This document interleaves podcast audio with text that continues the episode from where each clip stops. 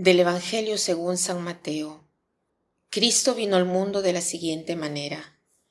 Estando María su madre desposada con José y antes de que vivieran juntos, sucedió que ella, por obra del Espíritu Santo, estaba esperando un hijo. José, su esposo, que era hombre justo, no queriendo ponerla en evidencia, pensó dejarla en secreto. Mientras pensaba en estas cosas, un ángel del Señor le dijo en sueños, José, hijo de David, no dudes en recibir en tu casa a María, tu esposa, porque ella ha concebido por obra del Espíritu Santo. Dará a luz un hijo y tú le pondrás el nombre de Jesús, porque él salvará a su pueblo de sus pecados. Todo esto sucedió para que se cumpliera lo que había dicho el Señor por boca del profeta Isaías. He aquí que la Virgen concebirá y dará a luz un hijo, a quien pondrán el nombre de Emmanuel, que quiere decir Dios con nosotros.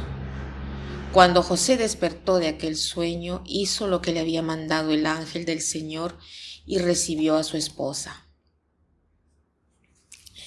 Ayer hemos dicho que la genealogía de Jesús parte de los hebreos y que la preocupación de Mateo era hacer ver cómo en Jesús el Mesías se cumplen las escrituras. También aquí vemos en un cierto punto que está escrito, todo esto sucedió para que se cumpliera lo que había dicho el Señor por medio del profeta. La Virgen concebirá y dará a luz un hijo a quien pondrán el nombre de Emmanuel, que quiere decir Dios con nosotros. Es verdad, en el Evangelio se cumplen las escrituras, las profecías, y hoy tenemos aquí una. Quisiera que reflexionemos sobre la figura de San José, el esposo de María. Pensemos cómo este hombre ha debido cambiar sus planes. Pensemos que tenía planeado casarse con María y ella queda encinta, aunque él sabe eh, muy bien que no está encinta de él, pero al mismo tiempo está convencido de la honestidad de esta mujer. ¿Qué drama debe haber vivido este hombre? Y yo a veces me pregunto por qué el Señor ha debido hacer así las cosas tan difíciles. No podía ser que el ángel se apareciera a los dos contemporáneamente, a María y a José, y les explicase cómo serían las cosas. Pero el Señor de una parte, eh, ha facilitado las cosas porque nos ha hecho comprender cómo se debe hacer, debe hacer uno para discernir, ¿no? José, ¿qué cosa hace? Ve esta situación de una forma dramática, ve que su novia es honesta, pero al mismo tiempo está encinta. Entonces, ¿cómo hace para relacionar las cosas? ¿Qué cosa debe pensar? Piensa solo de repudiar a esta mujer en secreto para no acusarla públicamente, porque si no María hubiera sido lapidada.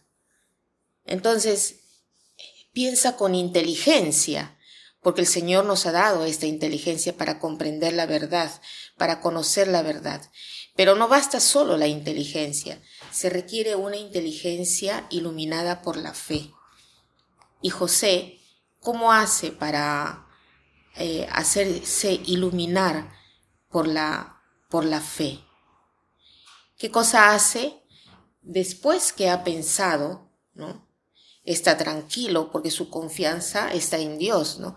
En efecto se duerme y en sueños se le aparece el ángel que le dice de tomar a María y de eh, y despertándose dice que el ángel hizo eh, que José hizo como el ángel le había dicho.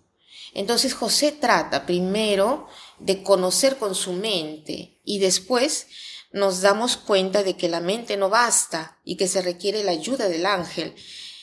De igual manera para nosotros sucede así como para José. Si nosotros ponemos las cosas en manos de Dios cuando no comprendemos, lo que debemos hacer y tenemos verdaderamente la disponibilidad para cumplir con la voluntad de Dios, también a nosotros nos mandará un ángel. ¿Y este ángel cómo será? ¿Será una inspiración? ¿Será una persona amiga que encontramos? ¿Será un libro que leamos? será una frase que leamos, será una canción, la letra de una canción. De cualquier manera, el Señor nos hará conocer su voluntad. Lo importante es tener la disponibilidad. Entonces, para conocer la voluntad de Dios, debemos sí ver con todo con inteligencia, pero vivir en la paz, poner todo en las manos de Dios y también para nosotros llegar a un ángel. Así comprenderemos lo que el Señor quiere hacer de nuestra vida. Lo importante es estar disponible para obedecer. Y para terminar, quiero citar esta frase que dice así. La verdad se revela solo cuando se renuncia a todas las ideas preconcebidas. La verdad se revela solo cuando se renuncia a todas las ideas preconcebidas. Que pasen un buen día.